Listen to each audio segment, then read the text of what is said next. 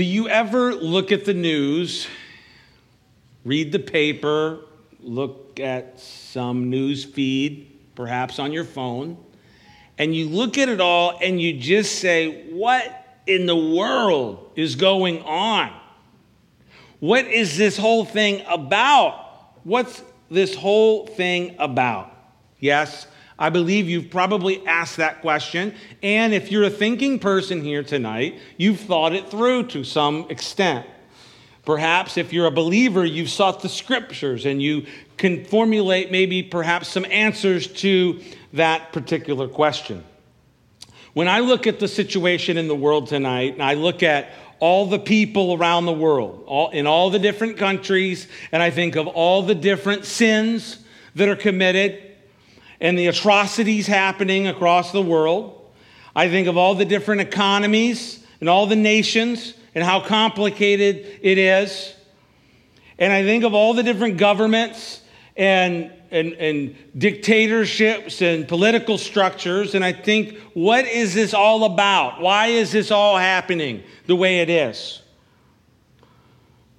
And perhaps you've come up with some answers yourself, and there are some good answers. But the best way, perhaps, and I want to submit it to you tonight, the best way to answer the question is with a verse of scripture that Paul drops on us in Romans, the 11th chapter.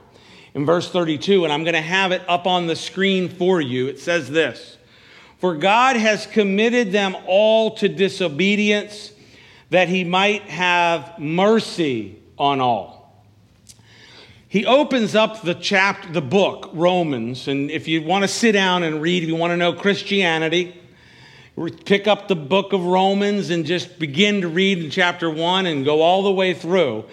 And it's really, it's a really a, a, a, a great treatment of Christian theology. Paul opens up the book in chapter one and he's talking about the condition of man and how mankind has just gone out and done whatever they wanted to do. They've pursued their heart's desires.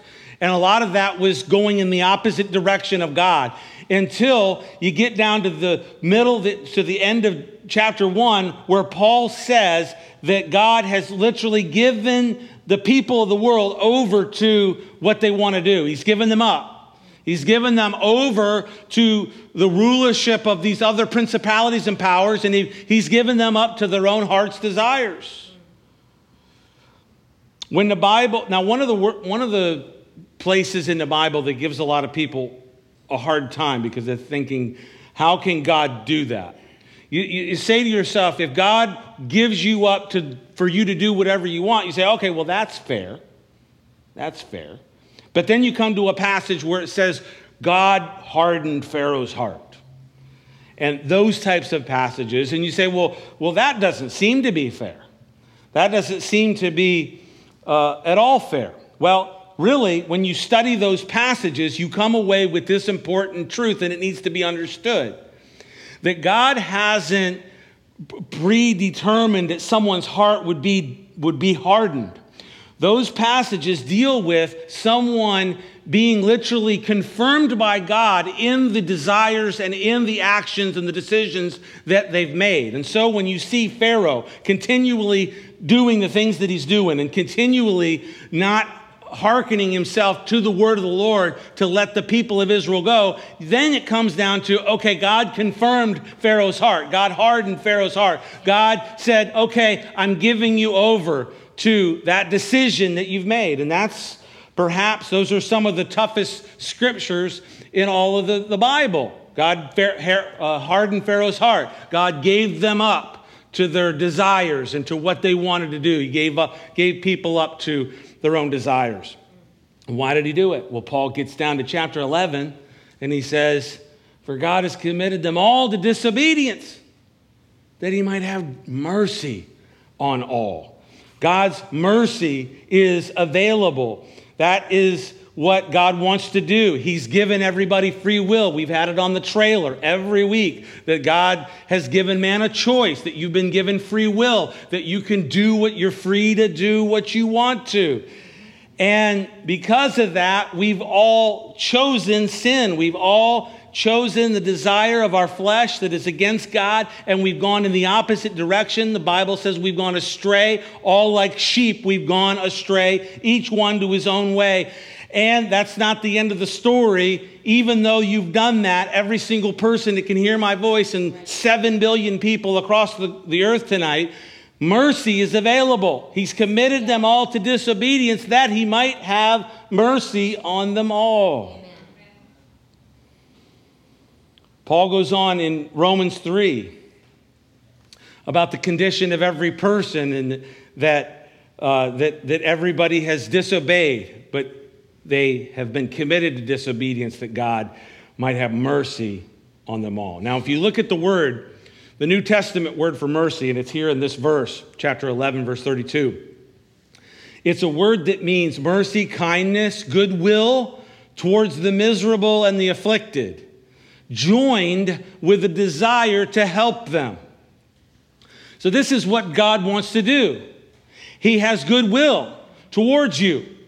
You ever think about that on Christmas when we when the you know the, the shepherds heard the, the, the, the angels say, Glory to God in, in the highest, and on earth peace, goodwill towards men, right? Why? Because God has goodwill towards man. He wants to have mercy on whosoever would come to him. And so, well, the question is really who's Paul talking about in that verse? That he might have mercy on who? Well, he says, let's put it back up there. He says, on them all, that he might have mercy on all. Well, he, he's talking about Jews in chapter 9, 10, and 11. He's talking about the Jews being kind of given over to their, uh, you know, rejection of Messiah. But he's also talking about Gentiles as well. So that he's talking about every single person, that God wants to have mercy. So think about your life right now. Think about your work. Think about the complexity of your life. Think about the things that you've done wrong, the things that you've done right. And multiply that by 7 billion that are alive right now on the earth, and more that have lived through, down throughout history, and more that will live, those even in hospitals being born right now. And so we want to think about the enormity of the mercy that God wants to have, that He wants to have mercy on all, yes. on every single person.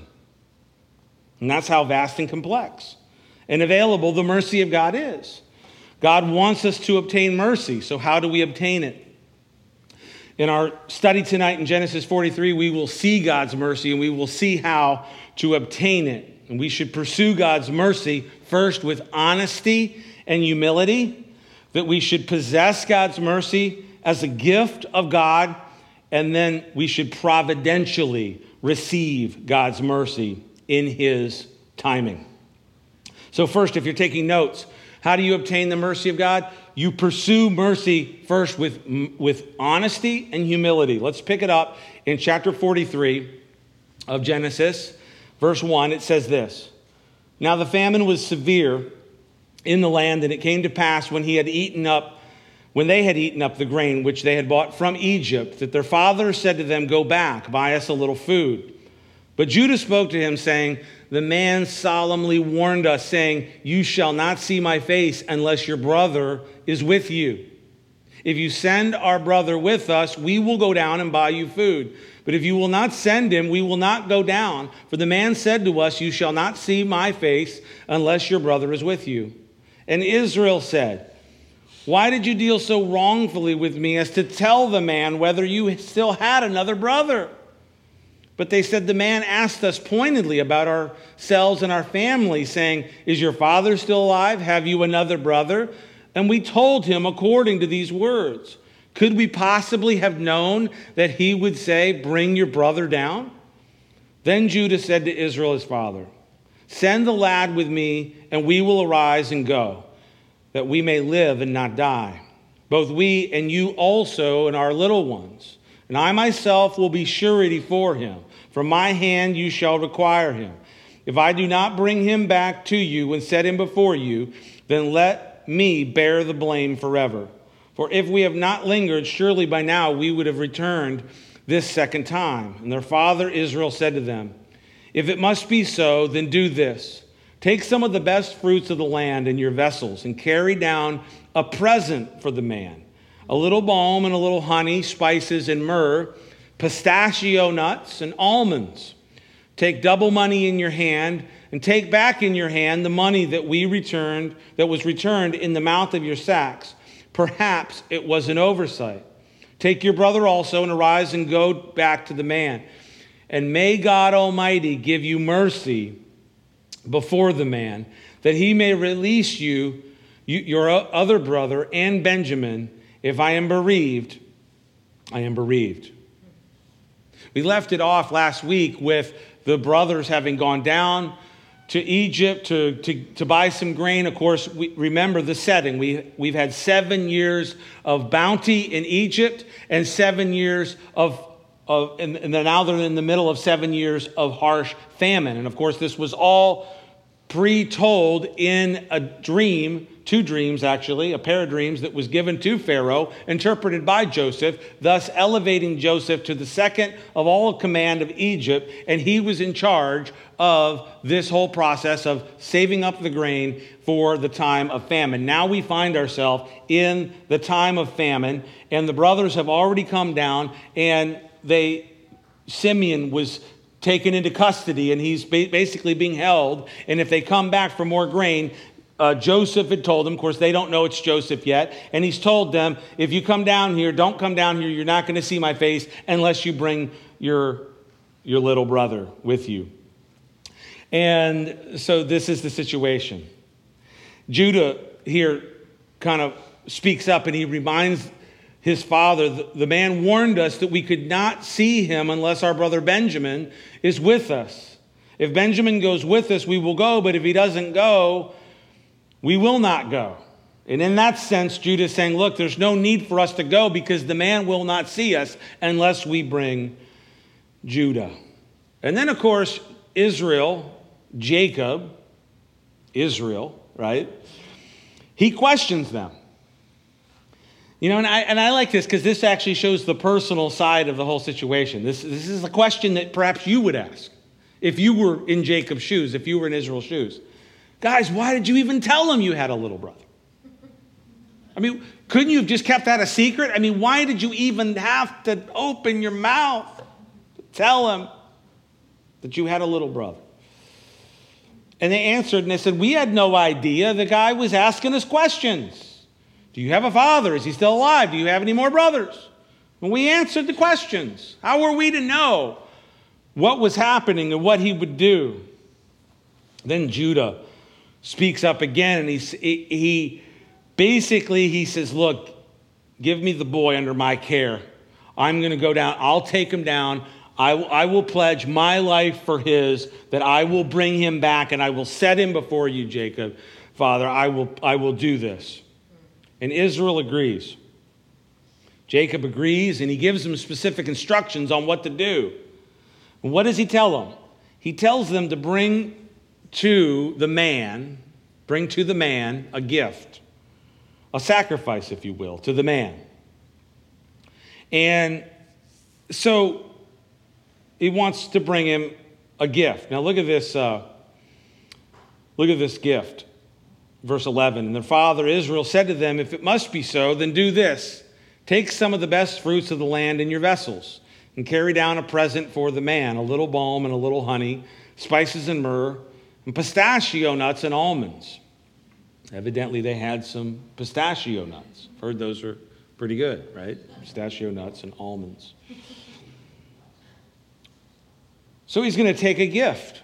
Then he says, Take double the money, verse 12. Take double the money in your hand and take back in your hand the money that was returned in the mouth of your sacks. Remember when they left with the grain the first time, they got back and they discovered that all the money that they had paid for the grain, all the money was in the top of their sack. So they have the grain and all the money, and it was like, oh no, what, what, what's going on here? What are we going to do? So Jacob says, look, take it all, take double the money, take all that money back. We don't know what's going on. We've got to basically we, ha- we have to have kind of nothing to hide, so to speak. We've got to be, we've got to, we've got to be like just absolutely transparent here. Here's the money. We don't know how this came about. It was in our sacks. Here it is. Here's double the money. Look, here, here, here's the whole thing. Look. We, we, we, we've got to be 100% transparent. And this is the way that we have to approach God to receive the mercy of God. A lot of times people want to receive the mercy of God, but they are kind of, well, if I could receive the mercy of God and still kind of be kind of coy with the whole thing, if I can still kind of be shadowy, if I can still kind of hide some things in the, this back corner over here of my life, this will be cool. But see, that's not how you receive the mercy of God. That's not how you're going to receive mercy. That's not how they were going to receive mercy from Joseph, and that's not how we're going to receive mercy from God. God wants us to come clean with Him. He wants us to be honest. He wants us to come in humility. He wants us to come in honesty. And so we go back to that famous passage, that famous scripture that every Christian should be able to, that should have memorized, that you should be able to quote. 1 John 1 9, right? You'll see it up on the screen. If we confess our sins, he's faithful and just to forgive us our sins and to cleanse us from all unrighteousness. Now, we love the second half of that verse, right? We love the he's faithful and just to forgive us and cleanse us from all unrighteousness. We all, well, well let's, but, but, but there's an if, right? There's an if there that, that, that John says, he says, if we confess our sins, he's faithful and just and will forgive our sins and cleanse us from all unrighteousness. So, what is this confession? Confession, so that we can receive mercy. Confession is literally coming clean with the Lord. It's literally coming in humility and honesty and laying everything bare before the Lord. And, and basically, confession, New Testament confession, is agreeing with God. It's coming into agreement with God about your situation and saying, Look, I've got nothing to hide, God. You know everything anyway. I can't pull the wool over your eyes. So here's the situation I've sinned against you. I've sinned against you and you alone, Lord. And I want to agree with you because I need your mercy. I need your grace. I need your love. And that's what I want. And that's the surefire way to receive it. Amen. If you want to have the grace and the mercy of God in your life, learn to be a person who confesses. Learn to be a person who realizes that it's the absolute best strategy that you can have in your life is to agree with God. It doesn't mean that you can say, Lord, I don't understand why you're doing this over here, and I don't understand why this over here, and I don't understand what's going on in my life right now, but I will agree with you on this point, Lord. I've sinned against you and you alone. And that is something that should be the marker of the true believer, the true saint, the true Christian. Confession, coming into agreement is being honest with God and honest with ourselves. You ever see, remember the show Cops? Anybody, anybody used to love watching Cops? Raise your hand. Come on, be honest. Be honest. Okay, I thought so, at least a good half. You know that they founded that show in Fort Lauderdale, Florida, in, in the Oakland Park area of Florida. And if you, I was, I was down on Oakland Park Boulevard, and it's like, what am I doing down here, right? This is where they started cops right? You don't want to be down here where they started cops. But the show was, it, it, had its funny moments, right? Where the cop would pull someone over and, uh, you know, they would begin questioning the, the driver. And, and, and, you know, perhaps there was, you know, some, some intoxication involved or something that would make the person feel like, you know, the cop feel like, hey, I need to do some investigation here and I need to search and, and, and see. And so I get the person out of the car, out of the uh, vehicle, and, and begin to look around in the car. And sure enough, there would be a loaded weapon under the seat with a bag of marijuana. right? And this would be the question. This is how the questioning would go by. And, and I saw this multiple times. If you know the show, you know how this went down. Right, right. Are these yours? are these yours? No, officer. I don't know whose those are. I don't know how they got there. Okay, so you're riding around in a vehicle in Fort Lauderdale on Oakland Park Boulevard, and you don't know how there's a loaded weapon with a bag of marijuana under your seat. Officer, no, I have no idea, right? This would be the opposite of confession. this would be the opposite of coming clean. And it's amazing, I think there's some people that approach the Lord like that as if they're going to somehow pull a pull the wool over the, the, eyes of the Lord. And I've said this before, and you've been around me a little bit. You know that in the book of Revelation, there's a picture of Jesus, and it says he has wool, uh, uh, his hair is wool, it's not literally wool, it's a picture. It's, it's, it's a picture of the person of God and the, the wisdom of God, okay? So there's, there's personification that is used to, to bring about some things about the attributes and the character of God, okay? But it also says that his eyes are like fire.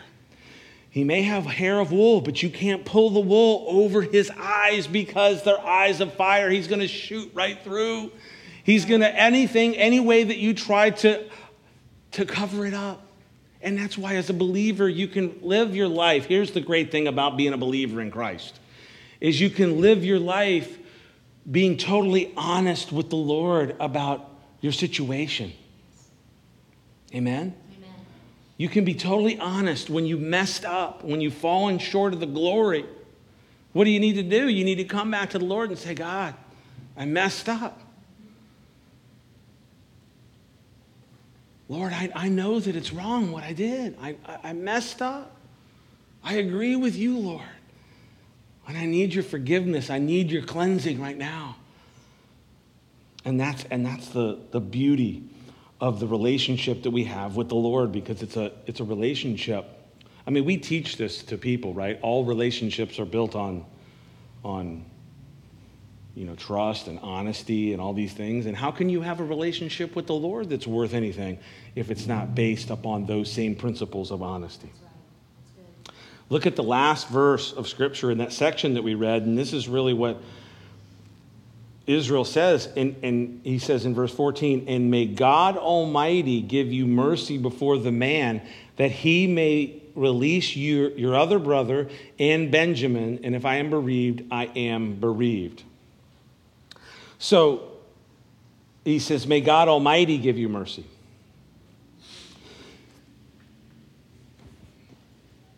There's some things that we get wrong. There's some viewpoints that you get wrong. Some ways of thinking that you get wrong. Hey, no, no, no. Philosophically, I'm just, I'm absolutely fundamentally coherent. All my opinions are 100% correct. No we get some stuff wrong. And you know what? It's okay.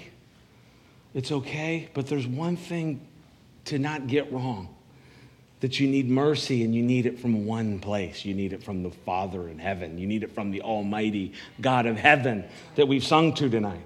And, and, and, and as much as Israel, as much as Jacob got wrong, as much as he did wrong, as much as he deceived, as much as he did things that weren't right, that weren't upright and true. Right here, he gets it right because he knows that mercy needs to be found from God. And he says, maybe God, maybe Almighty God will give us mercy. And so, first, we, we receive mercy in humility and, and honesty. Amen. Secondly, tonight, we need to possess mercy as a gift of God. Let's pick it back up in verse 15 in Genesis 43, it says this So the men took that present, present and Benjamin, and they took double money in their hand and arose and went down to Egypt, and they stood before Joseph. And when Joseph saw Benjamin with them, he said to the steward of his house, Take these men to my home and slaughter an animal and make ready for these men, for these men will dine with me at noon. Then the man did as Joseph ordered, and the man brought the men into Joseph's house. Now the men were afraid because they were brought into Joseph's house. And they said, It is because of the money which was returned in our sacks the first time that we are brought in, so that he may make a case against us and seize us to take us as slaves with our donkeys. And when they drew near to the steward of Joseph's house, they talked with him at the door of the house and said, Oh, sir, we indeed came down the first time to buy food, but it happened when we came to the encampment that we opened our sacks, and there each man's money was in the mouth of the sack, our money in full weight. So we have brought it back in our hand, and we have brought it down, brought down other money in our hands to buy food. And we do not know who put our money in our sacks. But he said, Peace be with you. Do not be afraid. Your God and the God of your father has given you treasure in your sacks. I had your money. And then he brought Simeon out to him. So the man brought the men into Joseph's house and gave them water, and they washed their feet, and he gave their donkeys feed. Then they made the present ready for Joseph's coming at noon, for they had heard that they would eat bread there. And when Joseph came home, they brought him the present which was in their hand into the house and bowed down before him to the earth. Let's stop right there. We receive mercy, we, we, we need to pursue it with humility and honesty. We need to possess it. We need to possess the mercy of God as a gift of God. So the brothers go down to Egypt with Benjamin and all the, the, the monies that they took. And when Joseph saw Benjamin, he told his steward to take these men to his home and slaughter an animal. And they were going to dine with Joseph at noon. Now, let me just put this into perspective. He's already seen them, but listen to what Joseph's doing. I mean, he's, he's got them down, and, he, they don't know what's going on. I mean, they're fearing for their lives. They've brought down, they've brought back all the money. They brought double the money. They brought a gift pistachio nuts and almonds and all kinds of stuff, right?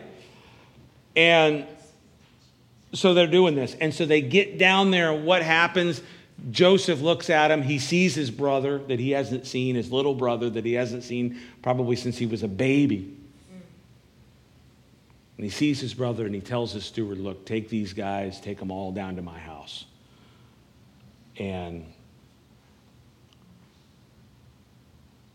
and, and, and, and slaughter an animal because we're going to have something to eat. I don't know about you, but my, my mind immediately went to the, the last section of the prodigal, the last portion of that parable when Jesus talks about the, the prodigal coming home and he, he, he sees himself, he, he's gone on, on and he's spent his money, wasted his money on, and as Jesus put it, riotous living. He spent all his money on riotous living till he had nothing left no friends, no money. He was literally living in the streets. And he said, Look, I'm going to I'm going to get up from here. I'm going to go to my father's house because I'd rather, I could be a doorkeeper in my father's house. It'd be better than, than to live here in the streets. So he goes home. And what happens? I talk about this all a lot. He goes home, and his father sees him coming and his father runs to meet him. And he throws himself on his son. And he tells his servants kill, kill the fatted animal because we're, we're going to have a feast tonight. We're going to have a party. We're, we're going to have a feast. And, and put a robe on, his, on him and, and put a ring on his finger because we're going to have a feast. And I, I can't help but at least seeing at, at least just a, a, a, a just a flash of, from this passage into that passage, knowing the full story and knowing Jesus, looking at this from that perspective. So, and this is what Jesus does with us. Amen? He gives us a gift. Now, they don't even realize that he, here's the thing they don't even realize that they're being given, you know, a gift. I mean, sometimes when your guilt, the guilt is on you or whatever's weighing upon you, you don't really interpret things correctly. You, things happen, people even do stuff for you, and you can't even interpret it correctly. You don't know how to view it. And a lot of times you view it wrong. And these guys are not even interpret. Here they're being invited for a meal back at Joseph's house, who's second in command of all of Egypt. You'd think, you'd think they'd say, well, wow, this is, why is this happening? I mean, if he was angry with us and he was going to take us into custody, make us slaves, whatever, wouldn't he just throw us in the dungeon, take our money? Why is he inviting us over to the house? They're not even interpreting it correctly. They get to the door, they get to the house, and they pull the steward aside. Look, here, we need to talk. We need to talk about this situation before this whole thing goes down. We didn't mean, we went, we, we came down, we bought food. We got back to the encampment. Suddenly, we opened up our sacks. There was all the money. We have no idea how this happened. And we just, we just need to talk to you about that. And, and, and it's great what the servant said. Look back in the text. What did the servant say? Verse 23 Peace be with you. Do not be afraid. Your God and the God of your father has given you treasure in your sacks. I had your money. And then he brought Simeon out to them. What's this? Your God is your God has put a treasure in your sack. Now I, I don't know if he's just if he's just saying that, or perhaps maybe Joseph put him up to saying that. Maybe it was revealed that they would that they would say this. We don't have all the record here. But it seems to be, however you want to look at that, that it's a picture of the grace of God. That God is giving them grace and they don't even know it. They don't even know how to interpret it. Here, Joseph is, is, is giving them grace, is giving them mercy, and they don't even know how to interpret it.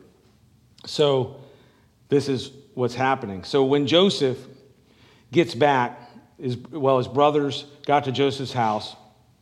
Um, they they want to talk to the to the to the steward, and he he he tells them this. Now, look at that. Your God and the God of your father has given you treasure in your sacks. I had your money. Now, we've got to see this, and this is, this is probably perhaps there's something hard about this to understand for us. Because even if we have come clean with the Lord and we've said, Look, I confess, I agree, and there's forgiveness, there's a transaction. It's a, I believe it's a, it's a transaction. I mean, when Jesus paid the price for your sin on the cross, it was a, it was a legal transaction that took place, it went down. There's the love of God, there's the mercy of God, there's, there's the legality of it all. And we have a hard time with that because even though we've confessed and we've come clean with the Lord, we still want to try to make up for it somehow. We, we still want to kind of like keep talking around it, like, Lord, you know, here's what, here's what I'm going to do to make this better. And He's like, Look, I put a treasure in your sack.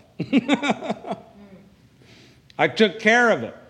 I took care of it. No, but Lord, you don't understand because what here's what I'm going to do to make this all better. Here's here's what here's what I'm going to I'm going to I'm going to there's some things I, have got I've got some ideas, Lord, about what I can do to make this up to you. right? And we have a hard time with it. And that's why we've got to wrap our minds around the grace of God, the mercy of God. And there's a scripture in the Psalms, verse 32, or chapter 32, verse 1. I'll have it on the screen for you. It says this Blessed is he whose transgression is forgiven, whose sin is covered.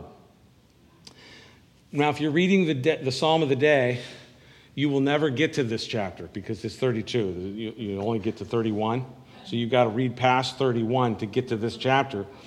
Blessed is he who trans, whose transgression is forgiven, whose sin is covered. You're blessed. Your, your transgression is forgiven, your sin is covered.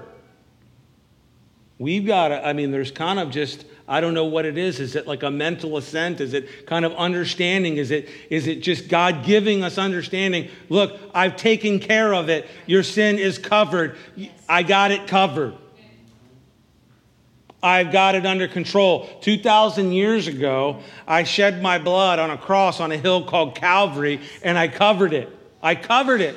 And so, blessed are you if your sin has been covered, if your transgression has been forgiven. Amen. Blessed is the man whose transgression will not be held against him.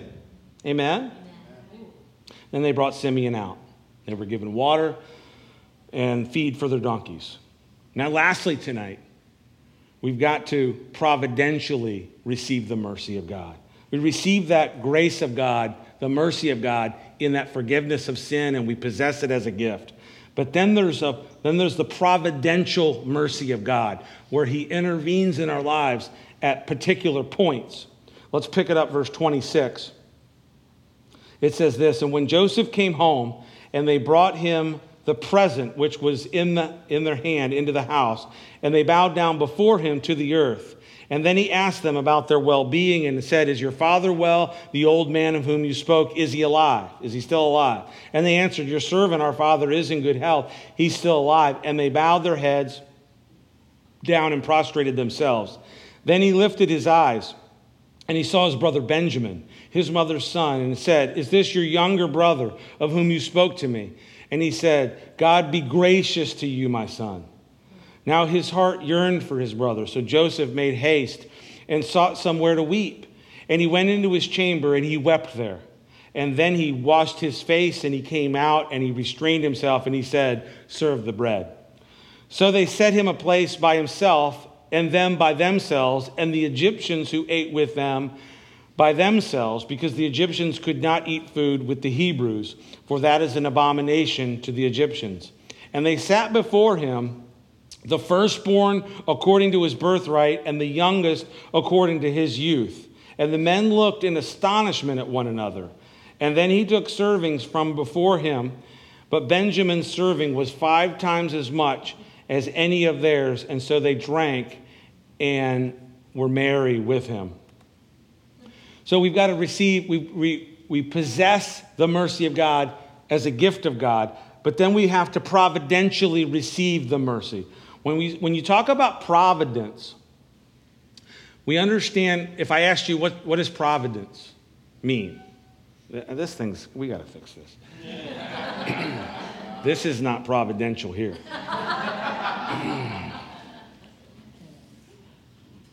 if I asked you what was, what's providence, and we've got a couple Rhode Islanders here. And they say, Rhode Island, Providence, Rhode Island.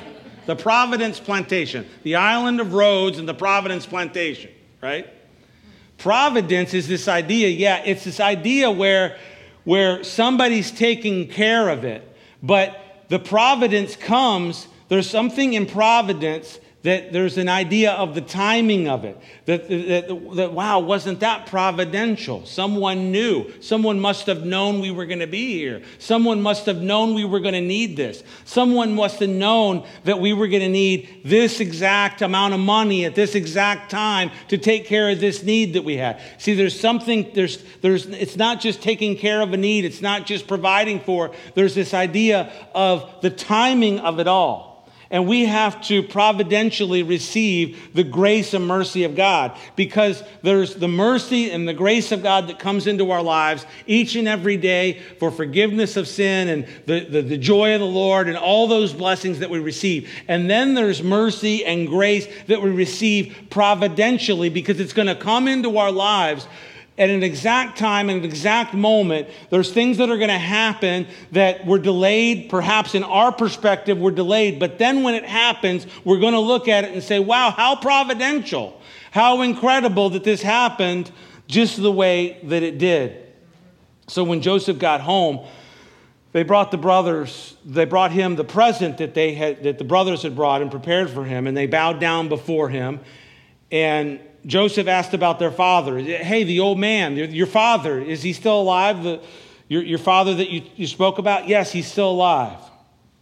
And he looks to Joseph, and Joseph saw his brother Benjamin, his little brother, his little baby brother that he hadn't seen. And Joseph speaks to, to Benjamin, and he says to Benjamin, God be gracious to you, my son. The word for gracious is a word that means to be gracious, to show favor, to show favor, to be gracious. to make gracious, to, to make favorable, to, to be shown favor, to be shown consideration. And this is what is offered to Benjamin. And so there's this idea of receiving the grace of God, and it comes in a providential way, it comes in a timing in our lives that we need to understand. At this time that, that Joseph is speaking to his brother, he just becomes overwhelmed. The emotion of it is just overwhelming to him. And he holds it together long enough to excuse himself to get into the back room, and he totally just breaks down and loses it. And he just weeps. He just weeps. He weeps for his brother. He, he, he extends him this grace. He wants to be gracious. We get down to the end of the passage, we see that he, he, they, they, they pass the meal out, right? And, and Benjamin gets five times more than every, everyone else, right? I mean, you, you, see, you, see what, you see what Joseph wants to do, and, and you see the heart of, of God. You see the heart of Jesus, of what he wants to do. And, and he wants to do it, and he's going to do it at, at a perfect time. He's going to give you what you need. And then there are those times when it's like, okay, we really need this. We really need this. And it's going to come at the perfect time, and, and God's going to do it. In the meantime, He wants us to continue to walk with Him in that humility and honesty so that we can continue to receive the mercy of God and the grace of God in our lives. And we see, we see Joseph weeping over his, over his brother and over his brothers, really. And this kind of remind, reminded me of Jesus. You know, that he wept, he wept over his friend. In John chapter 11, verse 35, it's, we, everyone knows that scripture, right? It's the shortest verse of scripture in the Bible. Jesus wept. Why did Jesus weep? Because he was hanging on the cross. No, that's not the context of John 11. He, Jesus wept because his friend Lazarus had died, and he's standing at the grave, he's standing at the tomb, and he weeps over his friend. But then there's another portion of scripture where Jesus talks about wanting to weep over the people. He wept over his friend, but he wept over the people, he wept over the city. In Matthew chapter 23, verse 37, I'll throw it up on the screen for you. He says this O Jerusalem, Jerusalem, the one who kills the prophets and stones those who are sent to her. How often I wanted to grow, to, to, gather your children together as a hen gathers her chicks under her wings, but you were not willing. See, your house is left to you desolate. For I say to you, you shall see me no more till you say, Blessed is he who comes in the name of the Lord. And in that setting, he, he wept over the city. He wept for the people. I, I wanted to gather you, I, I wanted to, to, to take you to myself. But you were not willing. So Joseph comes back in from, from weeping and he washes his face. He says, serve, serve the bread. And they ate at separate tables because the Egypt, Egyptians did not eat with Hebrews. And at the dinner, we're just going to draw this to a close tonight, Joseph does something very interesting in the way that he has them seated. And it doesn't tell us exactly how this was done, but you've been to a dinner party where you come in, a very formal dinner party where there's like assigned seating, and it's like, oh, which table am I, am I at, right? It's like a wedding feast or something. It's like, oh, I, I, I hope I'm at, I'm, I hope I'm at the cool table. I'm not going to be at the head table, but I hope I'm, you know, or I hope I'm at the table closest to the buffet. right? This is what he does. He has them seated, oldest to youngest. And it begs a question and there's almost a sense that you read the text here. Let's go back and read it. Verse 32. So they sat, so they set him a place by himself and then by themselves, and the Egyptians who ate with them with him by themselves, because the Egyptians could not eat food with the Hebrews, for that is an abomination to the Egyptians. And they sat before him the firstborn according to his birthright, and the youngest according to his youth. And the men looked in astonishment at one another. Here's the question What was going through these guys' heads when they're sat down in their exact birth order? Oh no, we are seriously done. We are done for. I mean, if it wasn't the money in the sacks that did us in, surely our sin is known. Our whole thing is going to come unraveled here. We are done for. But I want to kind of throw a different kind of splash of light on it here. It kind of is also a picture, really, of how God knows. God is wanting to give grace, and He's going to give it at the right time that you need that portion of the grace that you're seeking. And He's going to providentially give it and He knows you, and He knows exactly what your birth order is. He knows exactly where you're seated at the table. He knows exactly what's going on in your life. He knows exactly what you prayed back 10 years ago, 15 years ago, how God had you move to that place or this place, how, you, how you went to that school or this school or this trade school to learn this situation. And you say to yourself, What's God doing here? What's God doing there? How's God going to bring all this together? And God is looking at you tonight, and He's got everybody everybody seated exactly where He knows exactly where you are. And He's got you seated. He knows where you are in the kingdom of God. And as the sons of daughters, He knows who the, who the, the firstborn is and who the lastborn is. And He knows every yes. single situation. And He's going to come in from having wept over you and prayed for you and prayed for you at the right hand of the Father. And He's going to providentially give that grace at the exact time that you need it. And when it happens, you're going to say, Oh, wow. I didn't know where this was all this time. I wondered and wondered and wondered, and perhaps I even almost gave up on God. But God is going to bring it about at the exact time that you need it. Amen. God knows. We have got to be, we've got to realize this. Christian, listen to me. We've got to realize that our walk with the Lord is a, is a, is a journey. It's a marathon, not a sprint. You're going through. If it was a sprint, hey, I mean, I could get out here in the parking lot and run 100 yards. Not in 10 seconds, maybe like 30, I don't know. but let me tell you, running a marathon, completely different story. Now, I've, to, I've been told by people who are runners, any runners in the house? No, my sister is a runner. My wife actually runs a little bit. There's this thing called a second wind, right? You run a marathon, and one of the things that runners talk about is this kind of like it's called hitting the wall, right? You run, and it's you hit this wall, and basically when you hit the wall, is this everything in your body is crying out, Stop what you're doing. This is foolishness, what you're doing. right? Am I right? This is crazy. There's a nice piece of grass over there. Go lay down on that grass and huff and puff and huff and puff until you can relax. Right? And see, this is what happens in our Christian walk because we're running a race that has been set before us. We're running a marathon, not a sprint.